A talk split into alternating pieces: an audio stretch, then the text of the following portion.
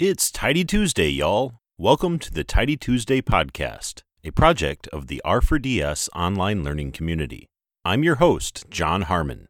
I link to everything I talk about in the show notes, which you can find at tidytuesday.com. This is episode 6, covering week 40 of 2019.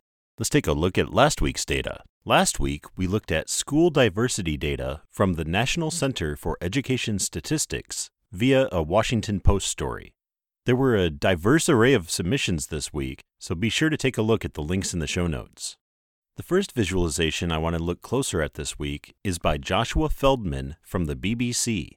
Rather than just looking at the ethnic diversity categories that were in the data, he changed it to ethnic diversity scores and then plotted that for each state or region in the case of Washington, D.C. He also included two inset plots for the D.C. schools because those had the largest change in diversity between 1994 and 2016. To do that, he created the plots as their own standalone plots and then ran those plots through ggplotgrob from the ggplot2 package.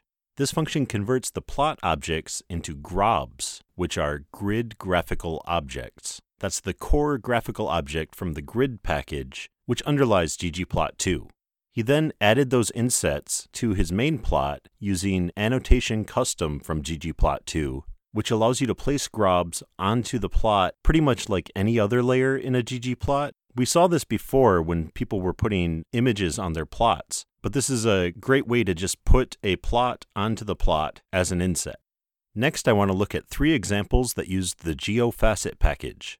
These examples were by P.B., Ji Yang, and Jill Henriques. They used the facet geo function from the GeoFacet package, which basically acts like facet wrap, which you might have worked with before from ggplot2, except instead of just laying the plots out into rows and columns, it lays it out into a shape, such as the United States.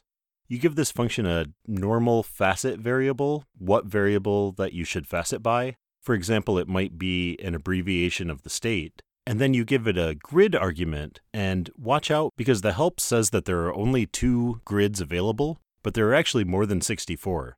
And by the time you look at that, maybe that help will be updated. And then for my final visualization, I want to talk about something I did this week, inspired by a visualization by Torsten Sprenger. Torsten used R for the data manipulation, but then he did the actual animation using D3. And I wanted to see if I could do the same thing using GG Animate and some of the other GG tools. So to do this, first I used tidygraph to create a tree style graph of the data, in this case, where each of the school districts was in a category for 1994 and then a different category for 2016. And then I laid each of those out using the ggraph package. That's G G R A P H. And the key to making this work with the layout I had in mind was I used the create layout function from ggraph, which generates a data frame of all the information about where it has put your objects using x and y coordinates and width and height. Or if you're doing the bubbles, it'll be x and y and r for a radius. And then you can manipulate that data frame to do whatever you might want to do. In my case, I wanted to spread the things out into two columns for the years and three rows for the diversity category. And at that point, I could use relatively normal geoms from ggplot2 or for the circles from ggforce. And therefore, I could use gganimate with the transition state, which basically acts like a facet wrap and lets you facet to spread things out over time instead of spreading things out over different plots.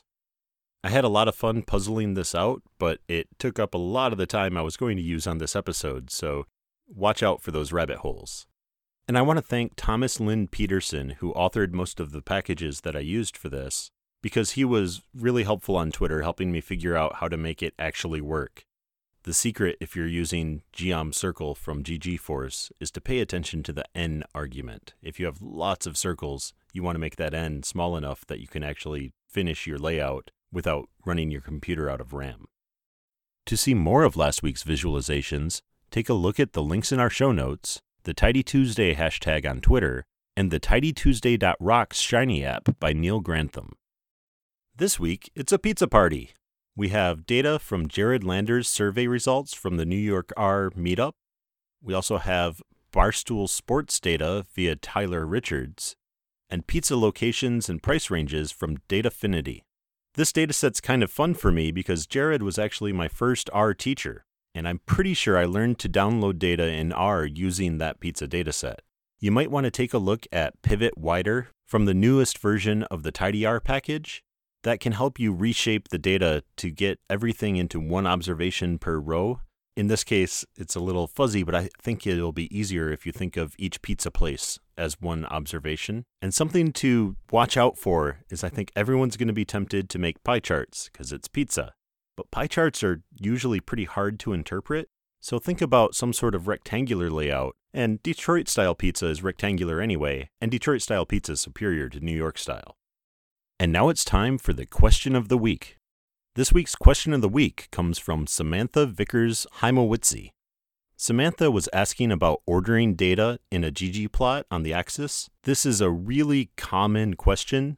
We see this a lot on the R4DS Slack, and it's something I've run into several times, and I used to always have to look up how to do it. The issue comes about because when you're using a categorical variable for an axis, by default, it's just going to be in alphabetical order, and so you need to do something to tell ggplot the order that you want. The way to make this easy is to use the forcats package, which Emily Robinson calls one of the lesser known stars of the tidyverse.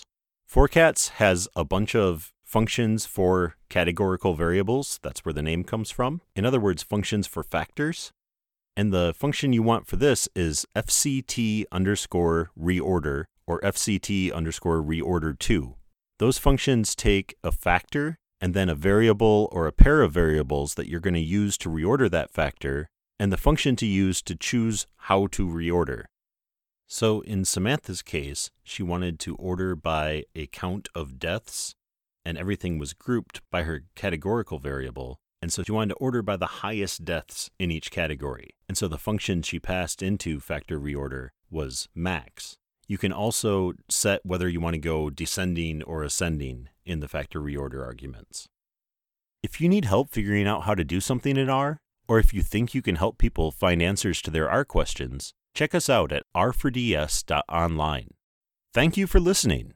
If you enjoy the podcast, check us out at patreon.com slash tidytuesday. You can find us at tidytuesday.com for show notes or at tidypod on Twitter. We'll be back next week with a new dataset. Until then, always be learning and keep it tidy.